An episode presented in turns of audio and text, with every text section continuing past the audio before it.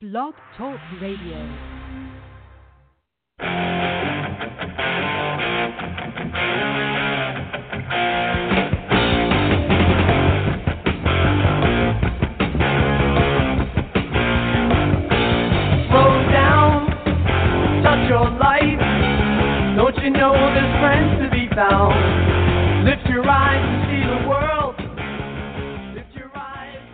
Welcome to the Sunbury Press Book Show, sponsored by Sunbury Press, publisher of books under nine different imprints in a variety of categories, available worldwide wherever books are sold.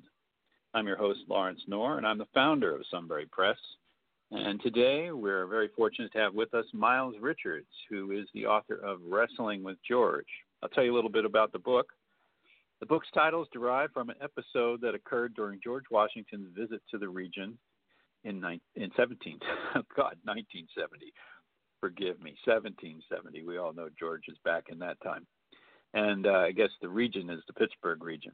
While attending a frontier social event at a locale in the upper Youghiogheny, and forgive me if I'm not saying that right, he was challenged by a local rowdy to a wrestling match.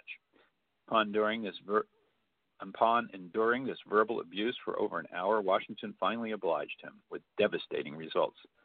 The story is among Washington's various adventures around the Monongahela and Youghiogheny rivers that are recounted in this book. These two rivers are among the few natural waterways in the world which flow northward. Washington, though, was not the only notable figure to visit the area during the period between 1700 and 1900. For instance, Nicholas Roosevelt was the first scion of that notable family, who became well known in western Pennsylvania when steering one of the earliest steamboats upon the Monongahela. Moreover, the first British settlements west of the Allegheny Mountains were located along these rivers. Various of the essays within the work trace the evolution of the economy of these valleys from being an agricultural breadbasket to a heavy industrial powerhouse specializing in basic steel production. List of notable local personages appearing in these pages range from the legendary Queen Aliquippa of the Seneca to Philander Knox, a Brownsville native who had become a prominent corporate attorney as well as a prominent national Republican politician by 1900.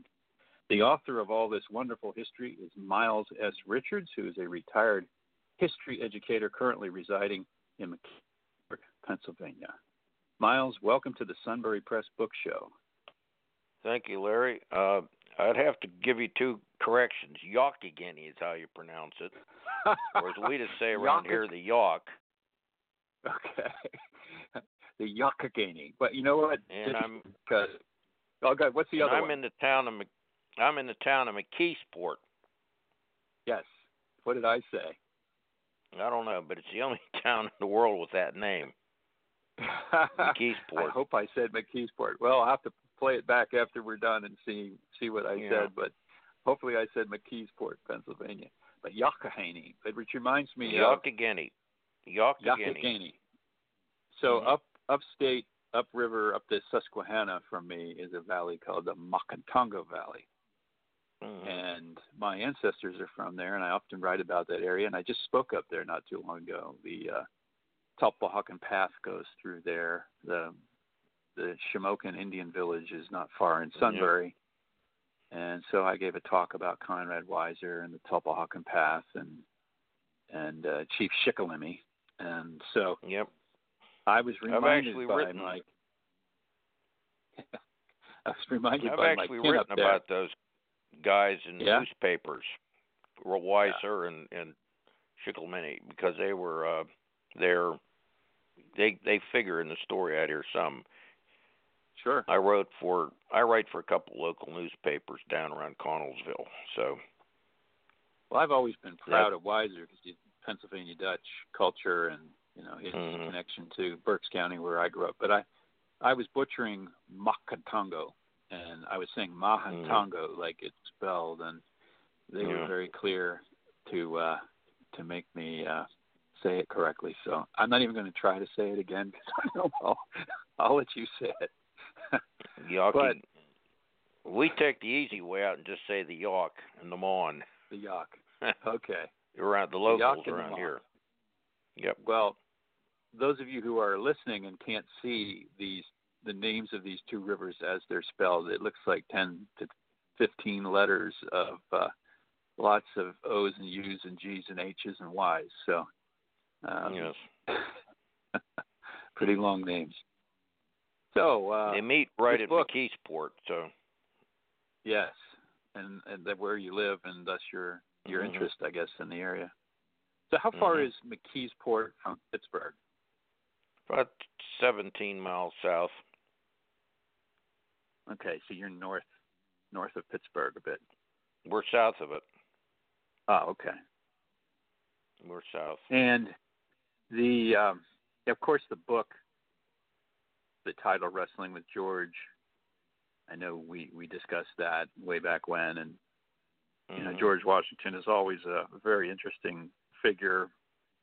And we tease with George Washington. We know the book is about a lot more than George, but let's talk about mm-hmm. George and uh, in that area of Pennsylvania. And I'll, I'll just give you a few seconds on what I think I know, and then you can fill us in. So I'm, I'm, what I recall is uh, Western Pennsylvania before the lands had been uh, officially purchased from the Indians. Before a lot of that was all decided, uh, several states were were claiming that area potentially. Virginia, of course, one of them. And thus, Mm-hmm. you know, West Virginia goes north around, wraps around Western Pennsylvania today, and West Virginia used to be part of Virginia. So, I think there was some overlapping um, concerns there between Virginia and Pennsylvania for sure. And we all know about Braddock's defeat and uh, and the French and Indian War, and then subsequent revolution, and some of the things out that way. But um, it sounds to me like George had a little more interest out that way than just having been a soldier. So, why don't you tell us a little bit about George in your neighborhood? Well, George Washington George Washington had made some survey trips, and he had been in both the uh, Forbes campaign, and besides the earlier Braddock campaign. But while he was up here, he started to look for a lot of lands. Uh, good land parcels, and he had great ambitions to have a fairly big land holding up here and be a fairly big proprietor. And he had a land agent after 1767, William Crawford, who figures in the book quite a bit. Down, he lived down near what's now today Connellsville, and in 1770 and 1784, Washington made two business trips up here to look over his lands and make sure people weren't squatting on his lands and that his renters were paying on time and I mean he was a hard-headed businessman and he of course was interested in, you know, a few investments and down near the modern town of Perryopolis which was called Washington's Bottom in those days. He built this grist mill which a, a model of it still stands down there. And so he came up in 1770 to check over all the lands that he'd gotten through Crawford. Many of these lands had been granted to him by the Native Americans, but he also was promised for his for his militia service in the war these lands, and he also had a considerable amount of land down the Ohio River. And one of his big goals, he he wanted to connect the Potomac to the Ohio, and thereby have the Chesapeake connected to the Western territories. And he, he had ideas similar to what the later builders of the Erie Canal had further north. Yeah. And and uh, he was making money out of Mount Mount Vernon, but he always was worried about being in debt. You know, to, to debtors. I mean, and uh, so he he was never really secure in his finances, although they were pretty good. But he never he always wanted to make sure that they nothing happened, and his, his fortune would tank, and then he would be broke. So he spent a lot of time up here, but unfortunately, a lot of the lands he claimed were uh, there was no paperwork for it, particularly after 1782 when his land his land agent William Crawford was captured out in Ohio at and was basically burned at the stake by the uh, Delaware and the uh, Wyandottes and whoever else was out there. That he he got so literally a lot of his land claims went up in smoke, and that's why he came up in 1784. And other land speculators had grabbed his land for them, claimed their land for themselves, and then they had sold them to Uh-huh. you know would be uh, specula- settlers. So he came up and they were not pleasant trips because generally, particularly the second one, he he was he found that the people west of the Alleghenies didn't have the great eminent you know respect for him that uh they did for east of the mountains. So He was that's just- the whiskey rebellion later. Yeah, Yeah, a lot of well, a lot of those land, a lot of those squatters, as he would have called them, that were settling on his lands were many of them were whiskey rebels. hmm So I think he took a, you know, the whiskey rebellion personally, not only against the the flenting of, of the, you know, defying of the federal government, national government, but also the fact when he would see the list of na- names on those petitions, they would become fam- they were familiar names to him, and he didn't require like those people particularly to start with. Well, yeah, he probably saw them as rabble. Uh, Yeah, you know, Washington was uh, was an aristocrat in American terms, you could say. Certainly was our the lead general of the revolution, our first president, and I don't, you know, without Washington, we probably don't have a country, at least not the way we do today. We hadn't held it together as more of a yeah. non nonpartisan actor at that time. So let, let But me. these Uh, people, spending. Go ahead. But these people he would have not liked personally because he had already argued with them a couple of years, you know, a few years earlier when he came up. His, I would say that his second trip was one after a point. It was one big argument with groups, one group after another. you know, people that he claimed were on his lands, and they said, "No, you, that's our lands," and you know, went back and forth.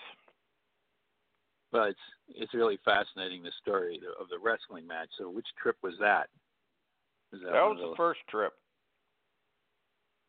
That was the first trip. Washington was a good wrestler and boxer. A lot of people in his youth. A lot of people forget that. And uh like- after trying to avoid the match, he just decided to give the guy a wrestling match and and lesson, and he did. Particularly a hip roll that finished the guy off. That's He funny. I have to wonder though, is this an apocryphal tale or is there actual documentation that this happened? Or, you know, is it a Well, legend I- out that way, or is it? Do you think it's real? Yeah, do you well, think it really happened? I read it in the book. You know, Crawford's daughter remembered it many years later when she was an older woman, Catherine Stryer, and uh, that's that's my source for it. That she remembered the t- she remembered at Washington's visit and described that whole business. That's really cool. That's really cool. Well, of course, we're dwelling a lot on George, and we're almost Yeah. halfway through already. So, um, I know there's a lot of other figures in the book, and one that stood out for me was, you know, you mentioned the legendary Queen Aliquippa.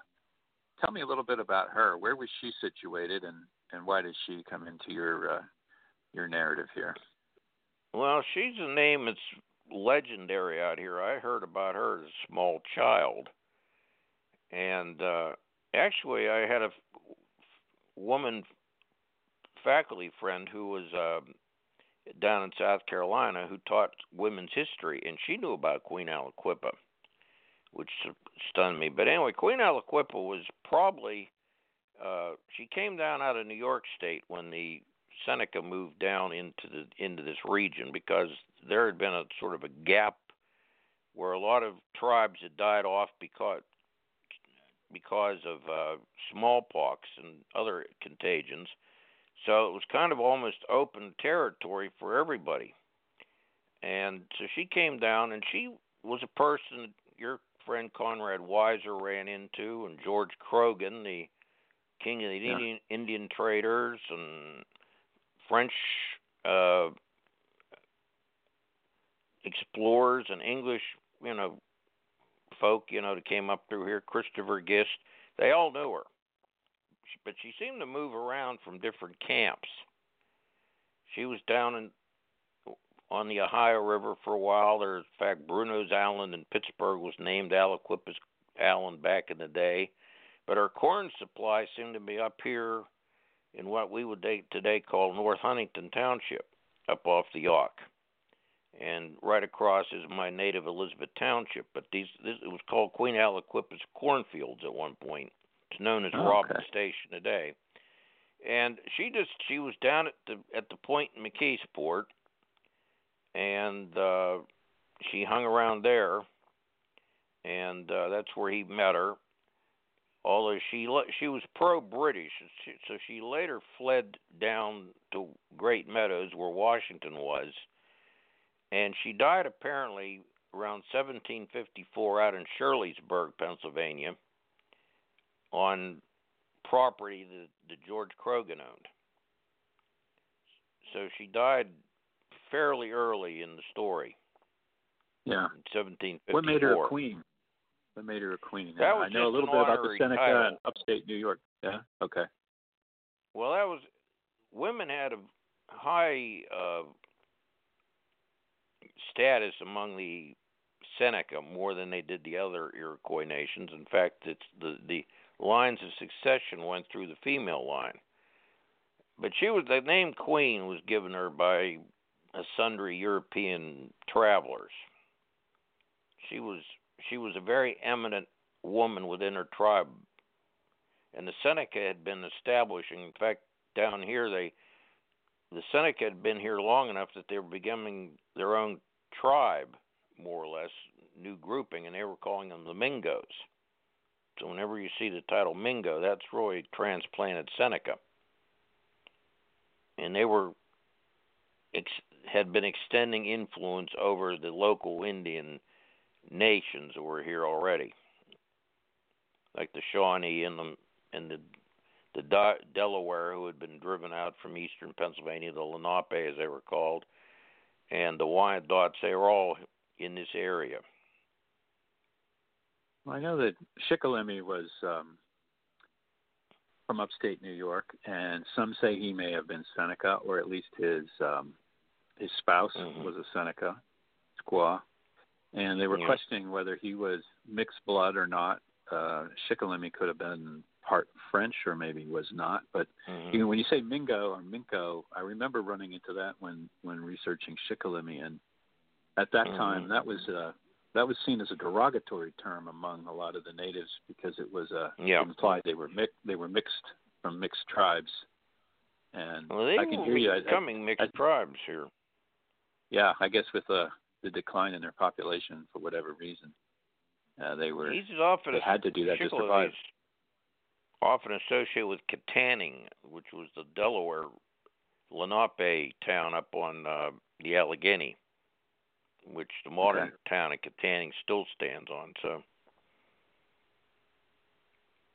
So tell us, uh, who else is in this book? Who's your favorite character in this book besides George that you talk about? Well, Johnny Appleseed, of course, original uh, his original base of operations was in the Pittsburgh area, and he would go that. out to Westmoreland County and pick up all these rotten apples and rinds and everything, and then they would transport them down in the river down the high from the Monongahela to the Ohio River and then onward. Uh, Nick Rose, Nicholas Roosevelt, the uh, creator of the, you know, who built the first steamboat, and and in the amazing time of six weeks, quote unquote, he went down and took it to New Orleans.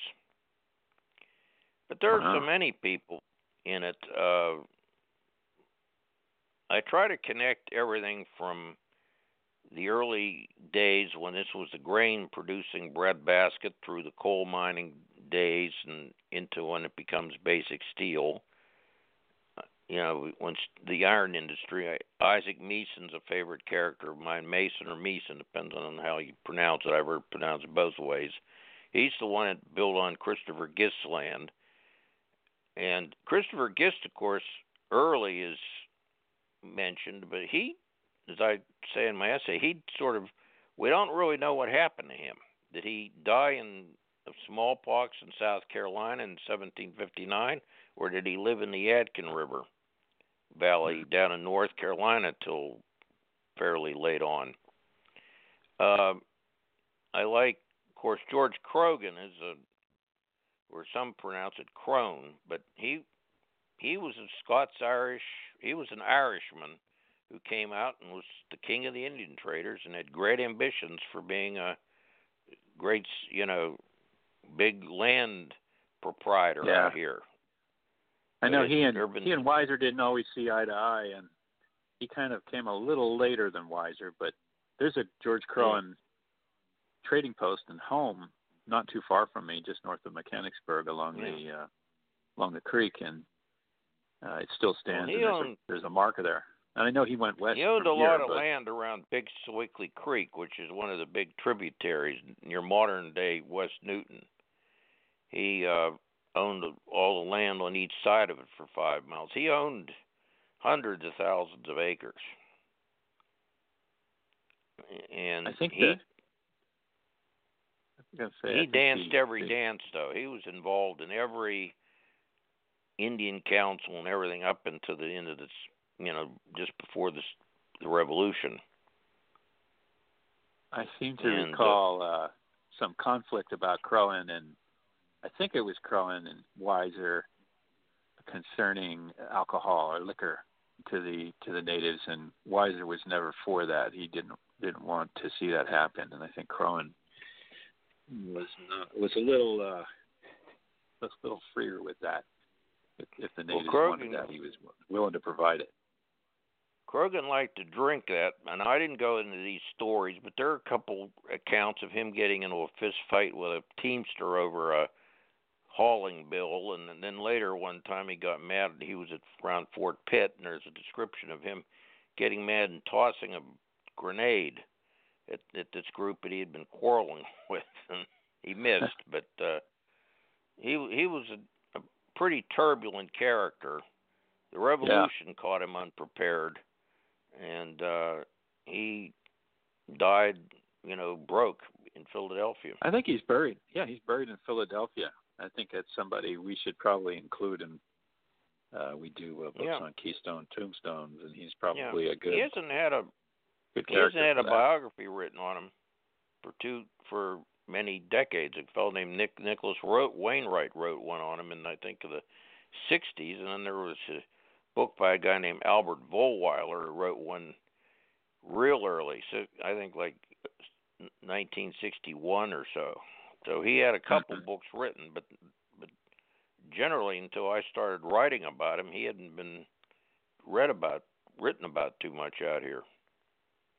Well, he's a fascinating character because he he was Yeah. very prominent, and you know he connected all the different people together for for one reason or another. So anyway, we have a few minutes think- to go here, five or six minutes. I know we don't have time to go into too much detail on any more of these people, but let me ask you this: uh, I know the the book's come out just a few months now. Uh, what are you what are you doing? Are you appearing anywhere? Going to do any book signings or events? Well, I'm going to be doing a book some book signings down at uh, Barnes and Noble at what we call the waterfront, and next Saturday at, at from one to three. so that's I'm going February to be 8th. Okay. Yeah, I'm going to be talking at the Homestead Public Library a week or so later than that on the fifth on March. Uh, I think it's uh, February fifteenth. Wait a minute, no, it's February twelfth. It's Lincoln's birthday, Okay. and then I'm going to be doing one on. Um, I know I'm going to be doing one down at um, Perryopolis at the end of March, and then I've got a couple others that are in the works. Uh, that I'll I'll be speaking to my own local historical society, the Elizabeth Township Historical Society, about it, and so on and so forth. So I'm starting to, you know, I'm getting it, getting it, you know, back out. I of course was, you know, was hobbled for a while with that broken arm, so that. Yeah. But uh, I'm very glad that, that this book's starting to get some interest.